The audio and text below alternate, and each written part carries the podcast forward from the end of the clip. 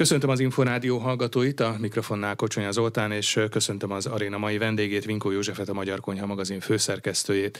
Köszöntelek, szervusz! Én is köszöntök mindenkit szeretettel. Köszönöm, hogy elfogadtad a meghívásunkat, és természetesen karácsonyi ételekről, a karácsonyi gasztronómiáról és ehhez kapcsolódó hagyományokról beszélgetünk majd a következőben.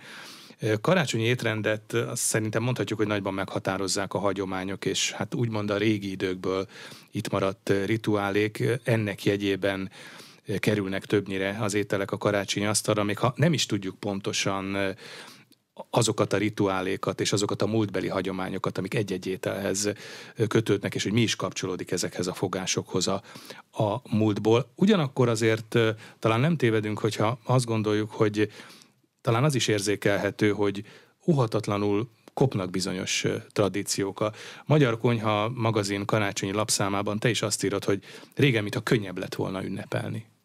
Valóban?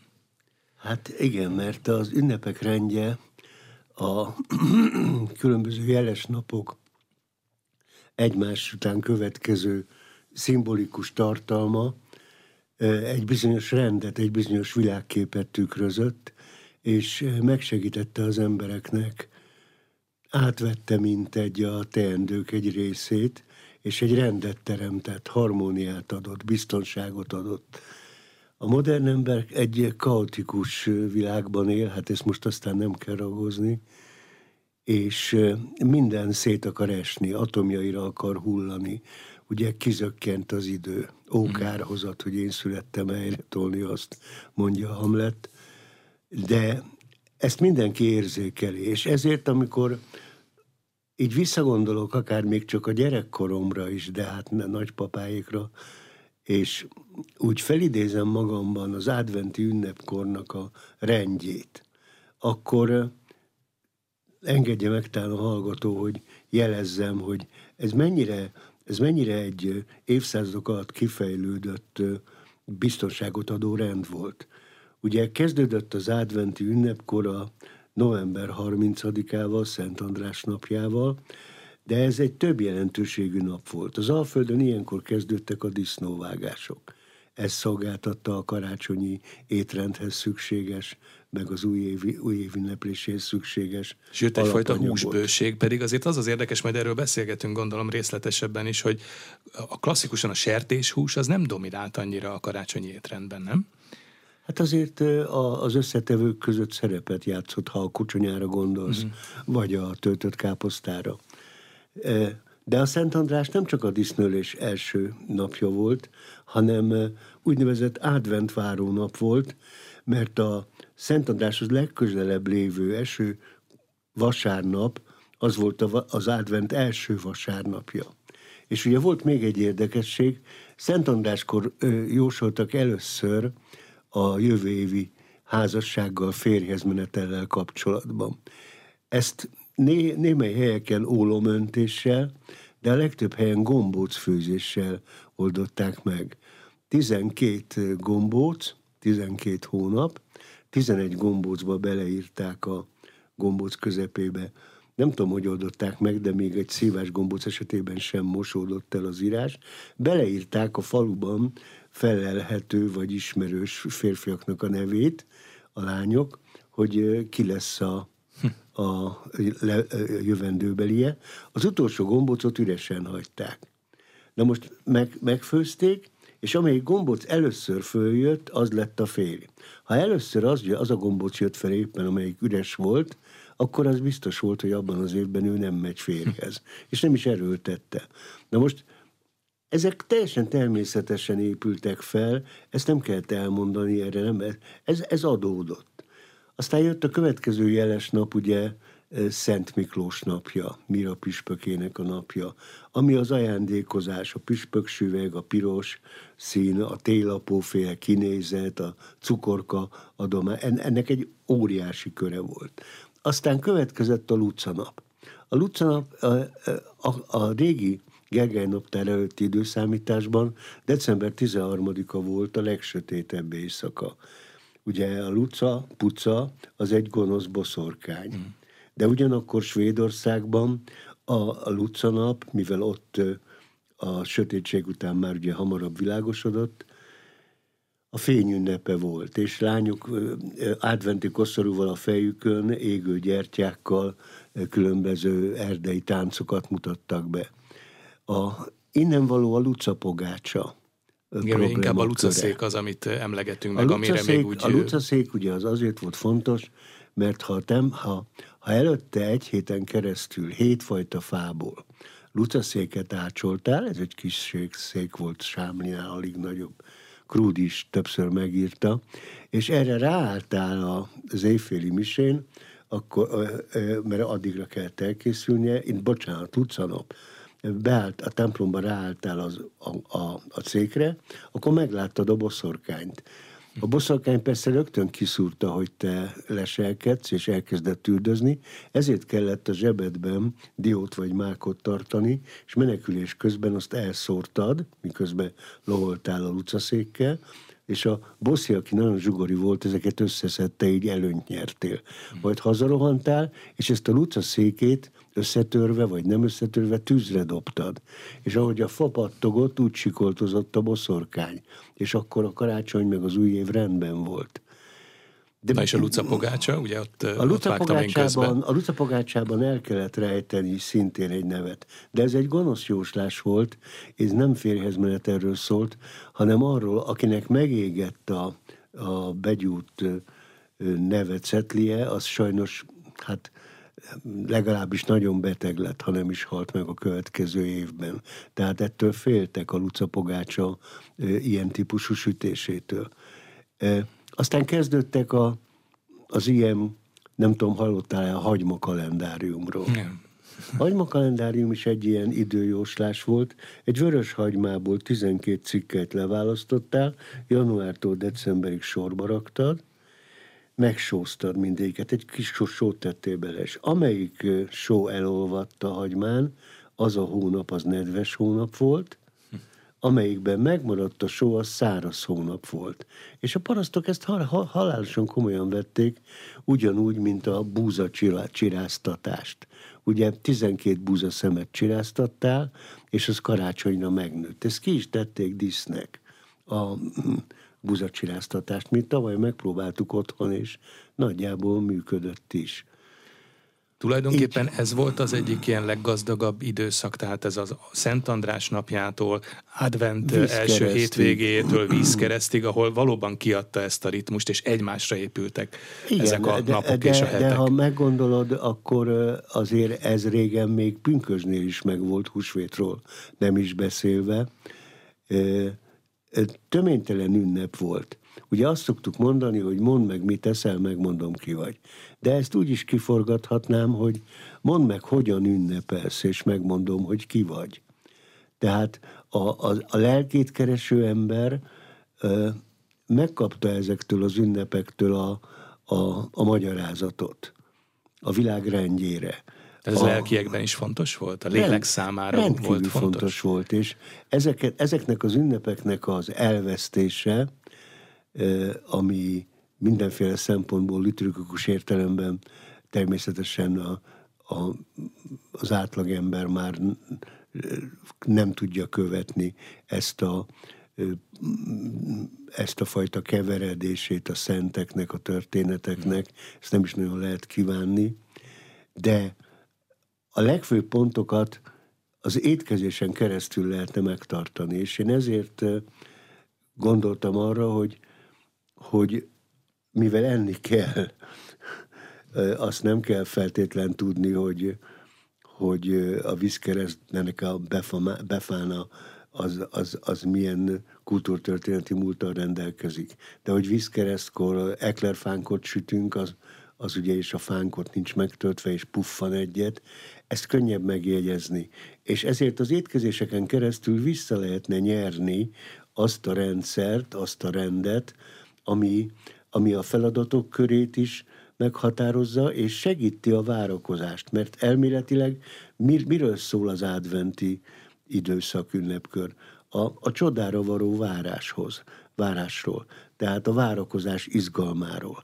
Ez azért régen, ha gyerekkoromban visszagondolok, akkor nem tudom, hogy hogy volt a fürdés, de az, hogy a potyka ott tuszkált a kádban, az teljesen biztos Igen. volt.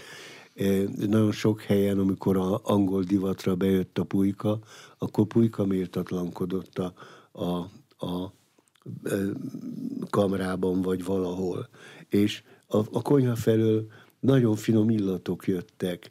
Elkezdődött a mézesek sütése, fahéj, vanília, és az ember lelke, főleg ha a hó is esett, és főleg, hogyha ropogott a talpad alatt a hó, ugye, igazából, és főleg, ha vidéken éltél, és nem voltak kocsik, meg zörejek, akkor az évnek egy olyan átszellemült időszakává változott, hogy meg nem esettél egy kicsit, magadat is jobb embernek érezted.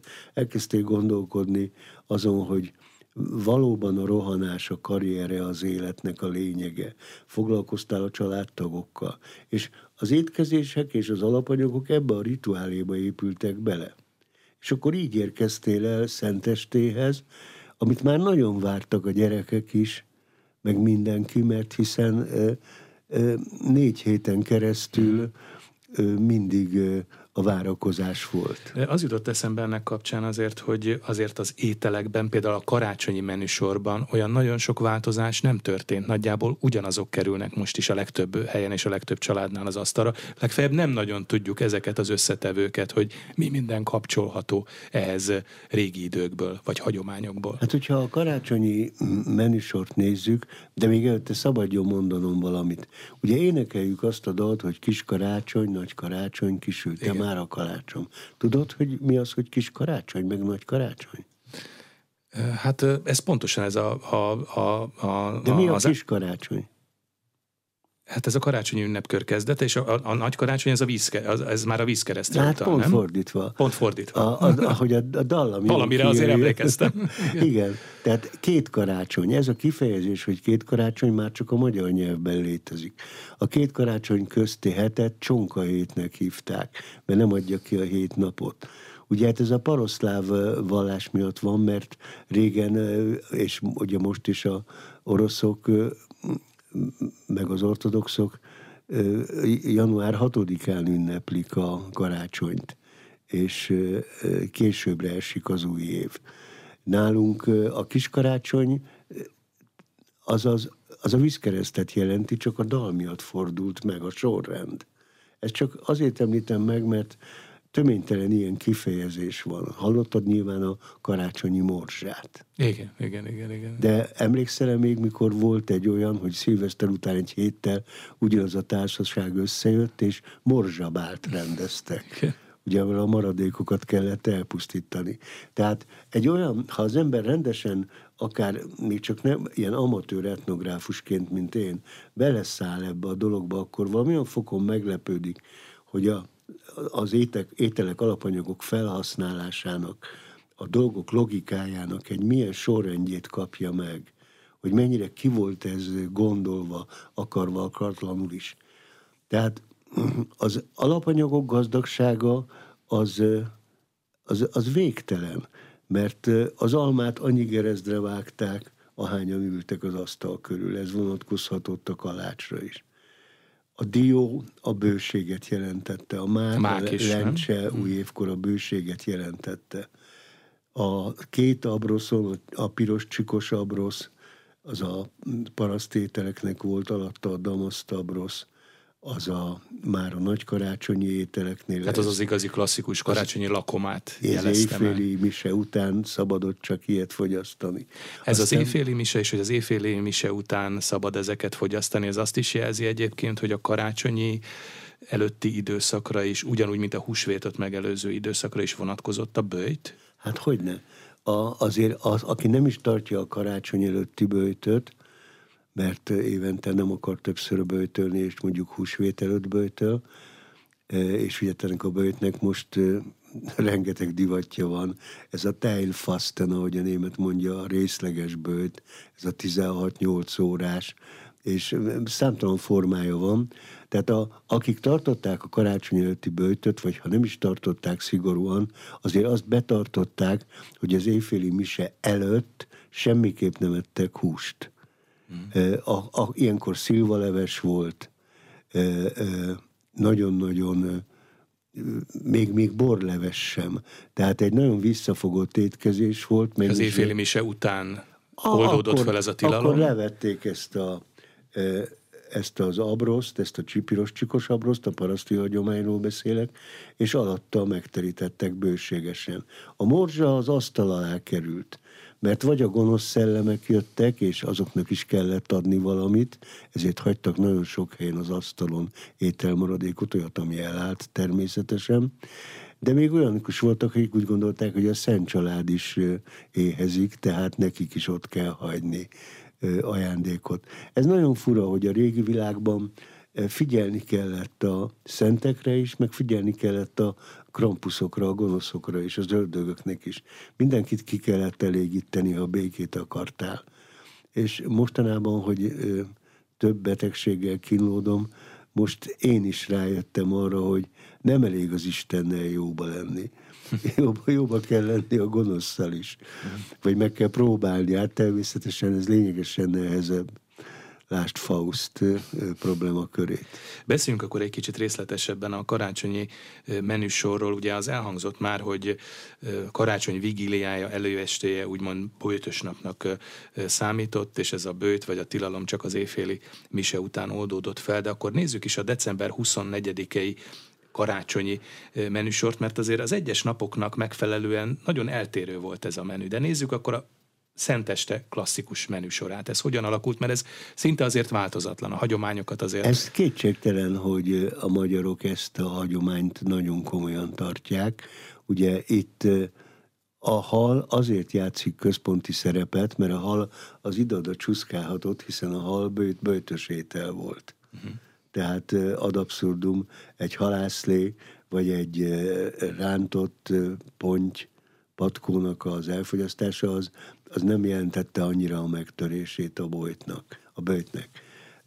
Ugyanezt a szerepet játszották a, a, az olyan savanyú levesek, szilvaleves, borleves, amikben semmiképp nem volt hús. Tehát ugye a, a, a, aztán a, töltött káposzta valójában nagy karácsonykor szokott előjönni, igen, de mostanában több helyen látom, hogy, hogy előveszik hamarabb. Tehát a hagyományos ö, étrend, ugyanez a helyzet a húslevessel is. Az én, az én rendkívül sok változat van. Az én változatomban a szenteste menüsora az lehet egy borleves vagy egy halászlé, utána lehet egy rántott hal, vagy valamilyen halétel, és utána mindenképp ö, ö, diós patkó. Vagy guba. Az már mákos, nem? Mákos má, guba. Mákos, igen. mákos, igen, mákos guba. És, Tehát a mák és a dió az nagyon fontos összetevő. A mák és a dió, régen a karácsonyfákra is a, a diót bearanyozták, beezüstözték, felakasztották. A dió az a a magába zártsága miatt, az eltarthatósága miatt, a rengeteg dolgot faragtak belőle a játékossága miatt, a tápláló ereje miatt, hiszen tudjuk, hogy az agynak fantasztikusan jó, az egy nagyon fontos élelmiszer volt. Az olyan típusú élelmiszerek, mint a lencse, meg a mák, meg a, ugye a hajna, a pontnál is. Azért volt a halak közül a pontja kedvelt, lást halpénz, mert a pikkelyek a pikkely, minden, ami, ami sok volt, az mind a bőséget jelentette. A, magyar... a hal egyébként mindig is szimbolikus jellegű étel volt karácsonykor. Hát ez a keresztények szent étele volt, hát ugye Jézus szinte csak halat fogyasztott. És a hal anagrammája az kiadja a keresztények Jézus Krisztus születése nevet. Az is jellemző volt, hogy, hogy mondjuk rántva készül, mert azt olvastam éppen a Magyar Konyhának a karácsonyi számában, hogy ez azért ilyen városi hagyomány, még pedig bécsi, Bécshez köthető Persze, hagyomány, minden. mert ez az elkészítési mód, ez kifejezetten ott dívott, tehát innen került át hozzánk is. Hát a panír az, az mindenképp városi, de valóban bécsi, vagy leginkább milánói, vagy leginkább arab jövevény. Tehát ezt a rántott húsnál már számtalanszor kifejtettük, hogy a mostani tétel alapján a panírt milánói szakácsok találták fel az 1500-as években, amikor egy gazdag kereskedő Velencében a lánya esküvőjén bearanyozta a húst, hogy dicsekedjen. És ezen a milánói szakácsok, akik ott főztek, ugye majdnem ezer emberre, annyira megsértődtek, hogy ők is elkészítették a szegények aranyát. És ez lett az, hogy az eddigi ö, franciás panírból ö, lett a rendes panír, tehát liszt, tojás és kenyérmorzsa, és ezt vajban gyönyörűen aranyosra megsütötték. Ez annyira fölbőszítette egyébként nem a szegények aranya, hanem a kereskedő nagyképvisége, a Serenissimát, a Dózsét és a nagy tanácsot, hogy megtiltották innentől kezdve az ételek aranyozását, és ez volt az időszak, amikor a gondolákat, amelyek sokszínűek voltak, mind feketére kellett festeni. Hmm. És az uszályos nagy velencei női ruhákat le kellett vágni. A kotornusznak vége volt, le kellett vágni a ruhákat. A pazarlás hmm. megszüntetése. Ezért is maradt fenn ez a történet, mert a Serenissima ezt ugye az a levéltárban megőrizte, és így kerül szóba, szóba ez a, uh-huh. ez a panír kérdés. Uh, tehát a, tehát a rántott ponty, az tulajdonképpen a, a, a rántott csirkének és a rántott húsnak a halbeli változata. Ugye te is említetted, hát azért évtizedeken keresztül nyilván a pont volt a meghatározó a karácsonyi menü fogásai között, és te is utaltál arra, hogy ugye gyerekkorodban látok is ponty volt, és a ponty valóban ott úszkált a, a fürdőkádba még a karácsony előtti napon. Ma már, azért, ma már azért nagyon széles a kínálat, tehát én azt látom, hogy most már nagyon sok helyütt azért a, a harcsa például az legalább annyira domináns, mint a ponty, de hát megjelent itt ugye a fogas, pisztráng, vagy akár a lazac és a tonhal is. De ez, ez természetes, tehát a, a, azzal az égvilágon semmi baj nincsen, hogy hogy... Hát nyilván, hogy a kínálat bővült, nyilván a... Igen, az, az, az, ezzel semmi gond nincsen. A, a, a ritmust, meg az ételek felüli ö, harmónia visszakeresés, azt én úgy értem, hogy a, a rákészülés, az elkészítés, a nem a saját magad által való főzés öröme, a gyerekek bevonása, tehát mindaz, ami valódi az, hogyha én ezeket az ételeket megrendelem, akármilyen jók is, általában nem jók, vagy, vagy, vagy leegyszerűsítem az egészet, és az egész karácsony ugye hogyan alakult ki a karácsonyi pulyka? Hát úgy alakult ki, hogy 1834-ben Dickens megírta a karácsonyi éneket, és abban a Scrooge, a nagyon gonosz, nagyon zsugori ember, aki állandóan egyedül maradt, és az unoköcsét is, meg az alkalmazottait is folyamatosan kínoszta. Ő neki megjelenik karácsony szelleme éjszaka, és bebizonyítja neki, hogy te egy semmire való borzasztó ember vagy, és borzasztóan fogsz meghalni. És erre föltámad a lelkiismerete, vásárol egy óriási, hat kilós pulykát, megsütteti, és elkezdi osztogatni a szegényeknek. És ez olyan hatással volt a Viktória királynő korabeli angol társadalomra, hogy divat lett az adakozás, és divat lett ez a pulyka. Ez főleg az angol száz kultúrkörben, aztán e, utána ez Igen. Európa ez, más Alapvetően az angol országaiban is. kultúrkörben, de Viktóriának, a Viktória korszaknak sokféle módon, gondolj csak az étkészletekre, meg egyebekre, elég nagy hatása volt érdekes módon Európára. És akkor így megjelent a pulyka, a magyar de most már itt is nálunk is elég domináns a karácsonyi Igen, asztalnál, vagy a karácsonyi idegen. menüben. Te, a magyar hagyományoktól teljesen idegen.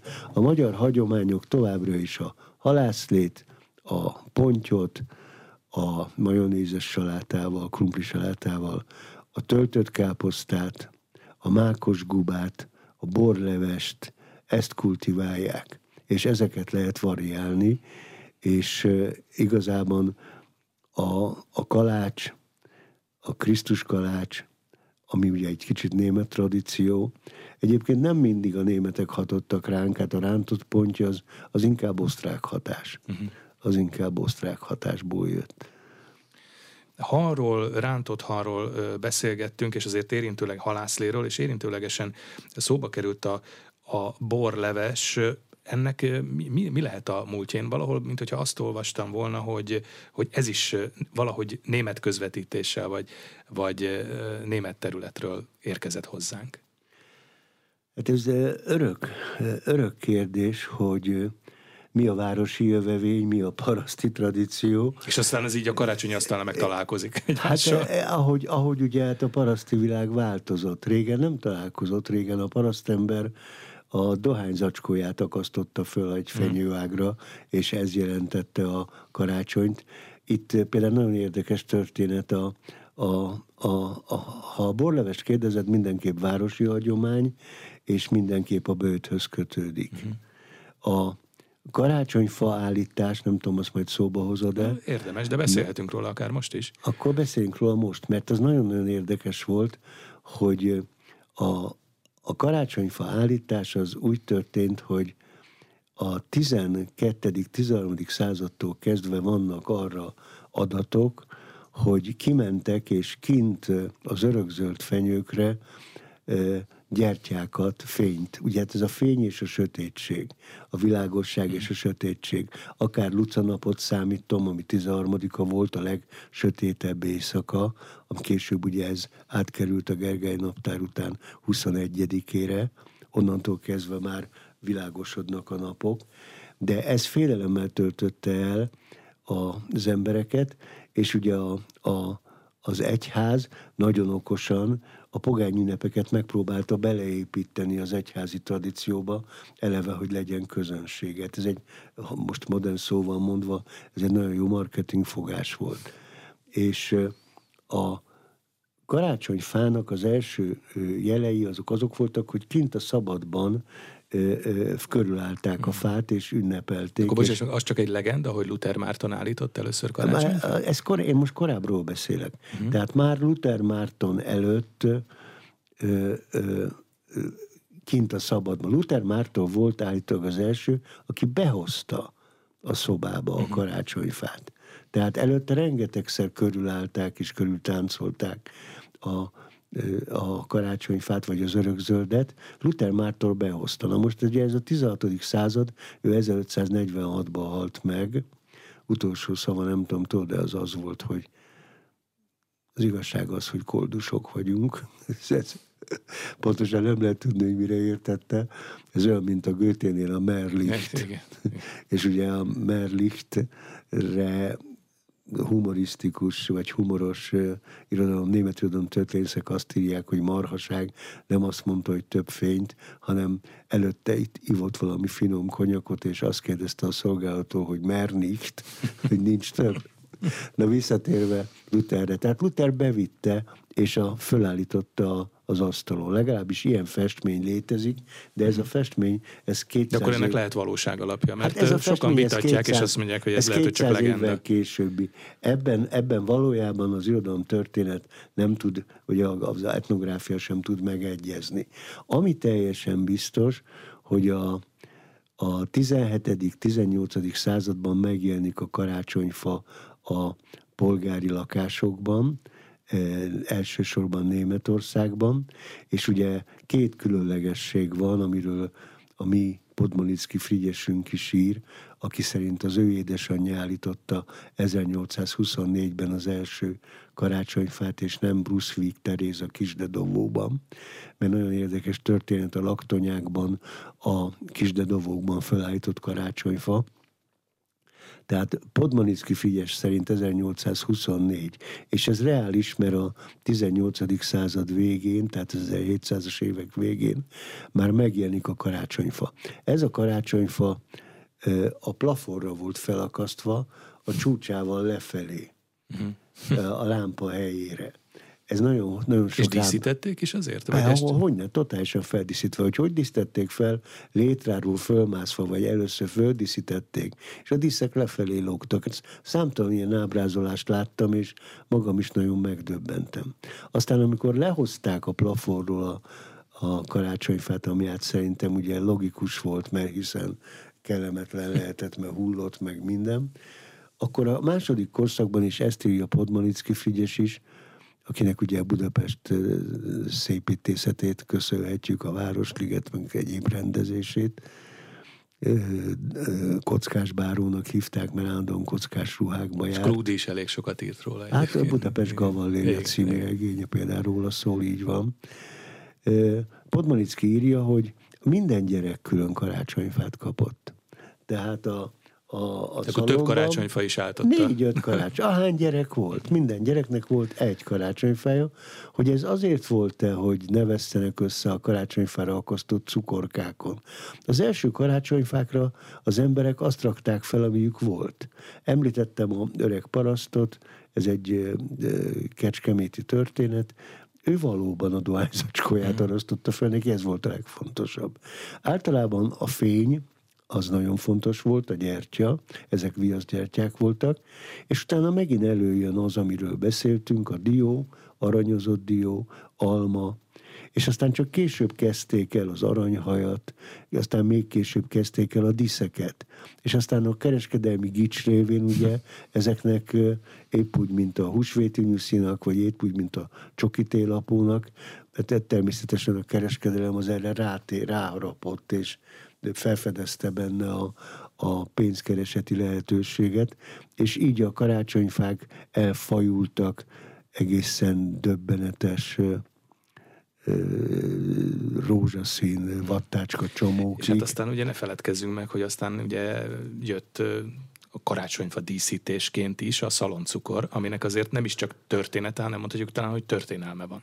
Hát a szaloncukor az azért nagyon érdekes, mert én gyerekkoromban emlékszem arra, 56-57 körül a mama főzte a szaloncukrot. Uh-huh.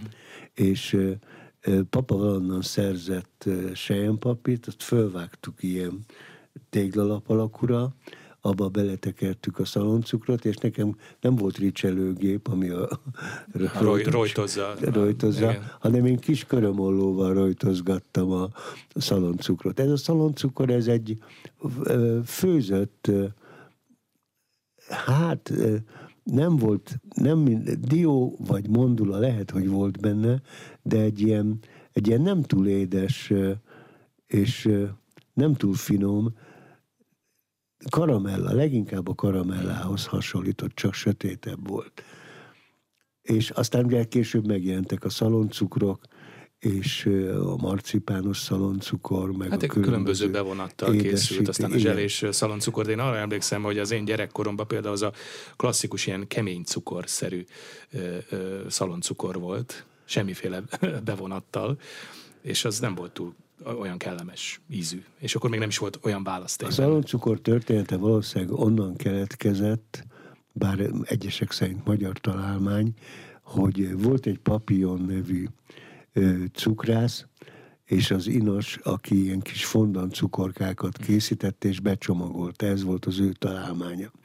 Viszont a kereskedő, az inosa, a szemközt lévő kisasszonynak, aki egy, szinte egy boltos kisasszony volt, becsomagolva üzeneteket írt a papírra és becsomagolta, és átküldte. És aztán lebukott, és kirúgta őt a cukrász, de rájött arra, hogy ez óriási ötlet, hogy ilyen mondókák, meg ilyen közmondások szerepelnek, és az emberek kíváncsian kibontják, hogy a cukorka nekik milyen üzenetet hordoz.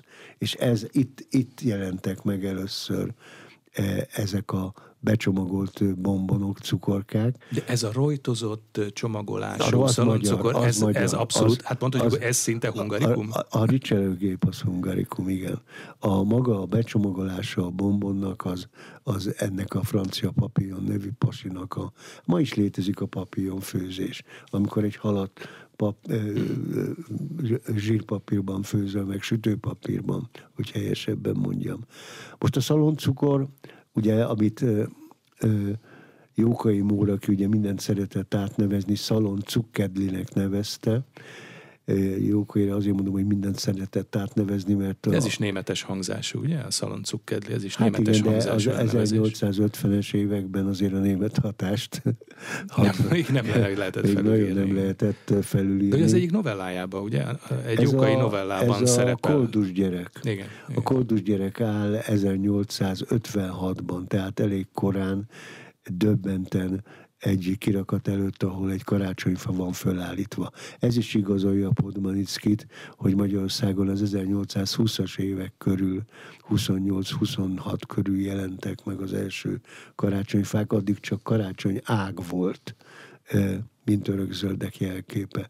Rengetegen írtak aztán a karácsonyfáról, és Jókai és Laborfalvi Róza, ugye Jókai Jolán is nagyon meg volt döbbenve, amikor a,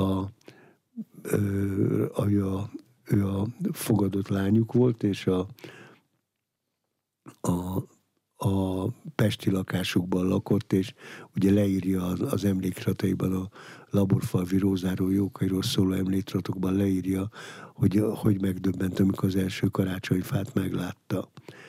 És ugyanezt írja le Móri Zsigmond az Árvácskában, hogy Árvácska hogy megdöbben, amikor kilenc évesen, vagy nem tudom hány évesen meglátja az első fát.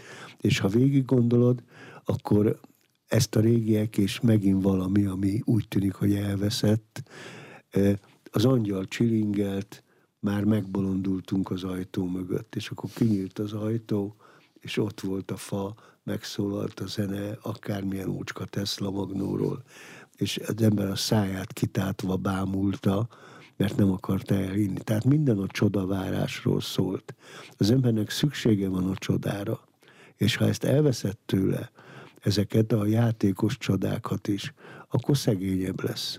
És akkor szegényebb lesz a lelke is, és akkor kevésbé éli át a többiek szenvedését. Tehát a, az egész úgy volt felépítve, hogy már kibírhatatlan volt a várakozás. Mm. És akkor ennek a jutalma volt a nagy karácsonyi ebéd. A nagy karácsonyi ebéd az a topzódás volt természetesen. Most az, hogy a, mi jött a paraszti hagyományból, és mi jött a városi hagyományból, Hát ezt körülbelül lehet tudni. A halászné az biztos, hogy városi hagyomány.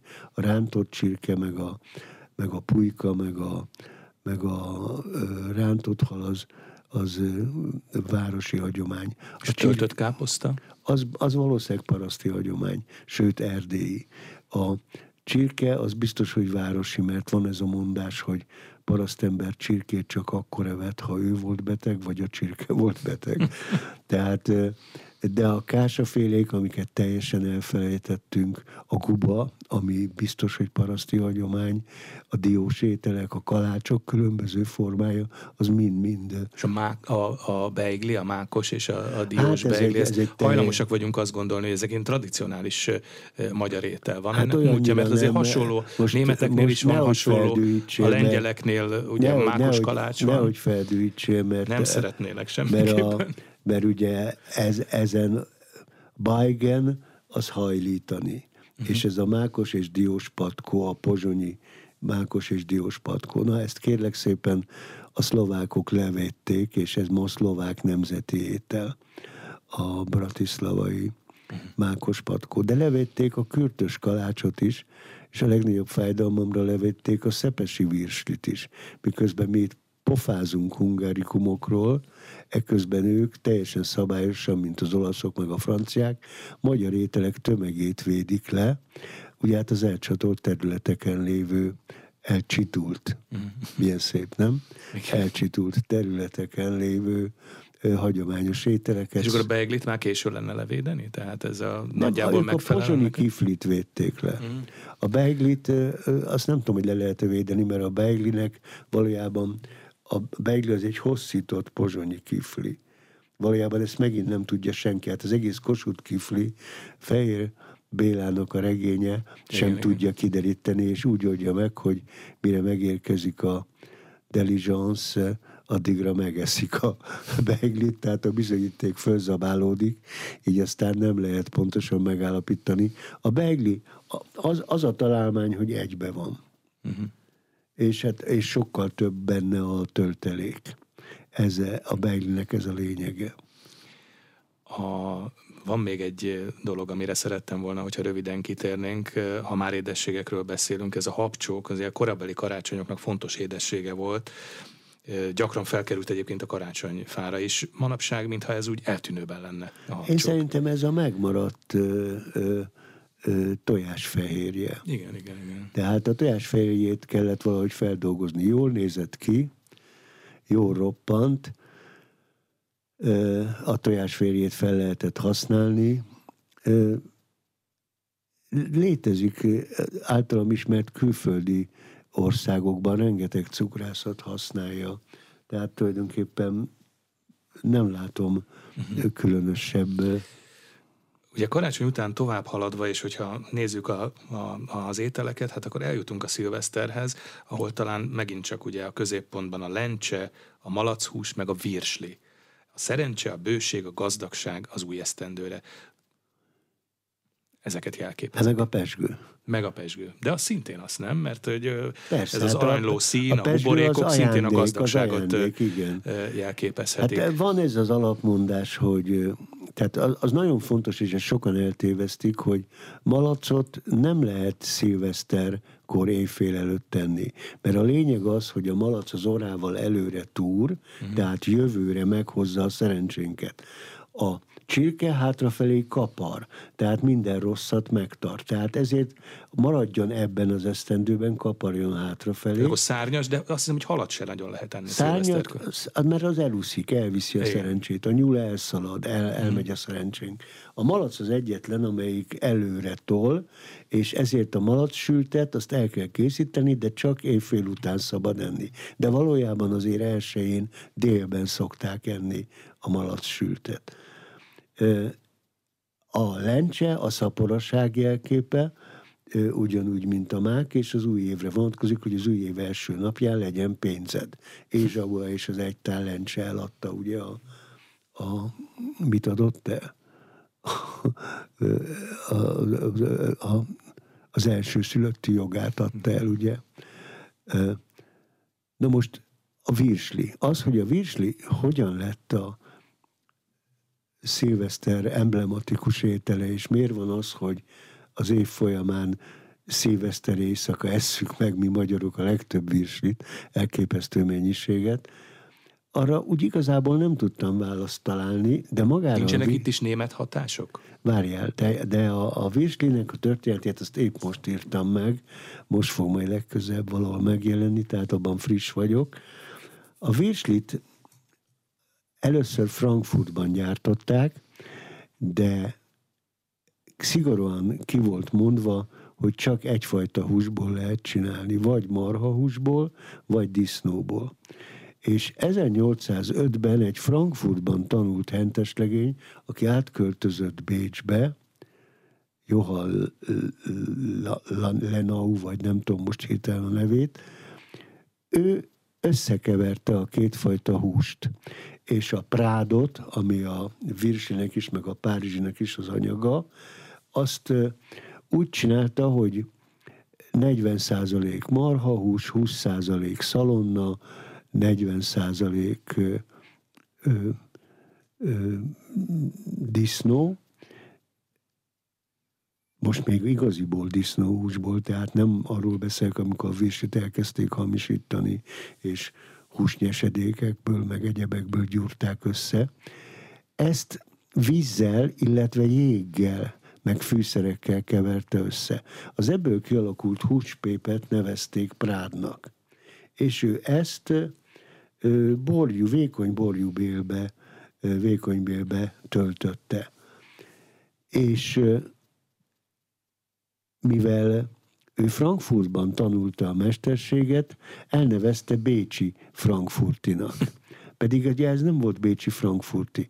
A vérstéket sokan összetévesztik, és mindig azt hiszik, hogy a méret, a vastagság számít, vagy a roppanóság. Nem, az, hogy egy virsli frankfurti vagy bécsi, az ezen az alapon működik, hogy a frankfurti virsli egyfajta húsból van, a bécsi virsli többfajta húsból van és a, ugye a mozzarella az annyiban különbözik, hogy sokkal nagyobb a tömik, szaláminál is vastagabba, és abba darab szalonnák is benne vannak, attól vannak azok a fehér részek. De valójában mindnek az alapja a prád. Prádnak hívják a húspépet. És a minőségét ennek a húspépnek a finomsága adja meg, a fűszerezettsége, meg az a trükk, hogy van, aki vízzel gyúrja össze, és van, aki jéggel, képzeld el. és ahogy a jéggel összegyúrják, föloldódik benne a víz, és iszonyan egyneművé válik. Ez mindenhol ilyen nagy népszerűségnek örvend, különösen szilveszterkor, mint nálunk? Hát a vésli nagyon könnyen ehető. A véslinek megvan a, az a jó tulajdonsága, hogy meg lehet fogni az egyik végét, és a másik végét bele lehet tenni tormába, ecetes tormába, mustárba, ketchupba, végtelen mennyiségű ételízt lehet létrehozni. Hát a krudiéknál a, a tízes években a 1910-es években a, a híres írók szegény étele volt, az Einspanner. Már beszéltem neked róla. Einspanner, tudod mi az, vagy elfejtetted? Most nem, jut, nem fog eszembe jutni. Einspannernek hívták azt a konflist, amelyik egy, egyfogatú volt. Egy ló Igen. volt benne. Igen. Ez a virsli párnak a fele volt. Tehát egy fél pár virsli volt, amit vagy lecsószaftot öntöttek rá, vagy pörkölt szaft maradékot öntöttek rá, vagy ha nem volt, akkor ecetes tormával ették. Ezt rendelték a szegény írók, mert ugye hát ez csak egy darab virsli volt. A Krudi híres novellájában, a Villás reggeliben történik meg az, hogy elnézést a hallgatótól, de hát Krudi, hogy egy vendég ráharap egy virslire, és üvölt egy nagyot, mert egy új perecet talál benne, egy újnak a levágott darabját. De és hát aztán innentől körömmel, kellő körömmel ellátva, és természetesen ez a kocsma aztán tönkre megy. De rengeteg adoma van arról, hogy a virsli, itt hamisítják a virslibe, foszfátot tesznek, ami megköti a vizet, a virslit nyesedékből készítik, ki tudja, mit darálnak bele. A híres mondás így szól, hogy jobb nem kutatni, hogy hogyan készül a virsli meg a törvény. Ez Bismarck mondta. és Betlen János fejében nem lehet tudni, mi van, ugyanúgy, mint ahogy a Pesti virsliben sem lehet tudni.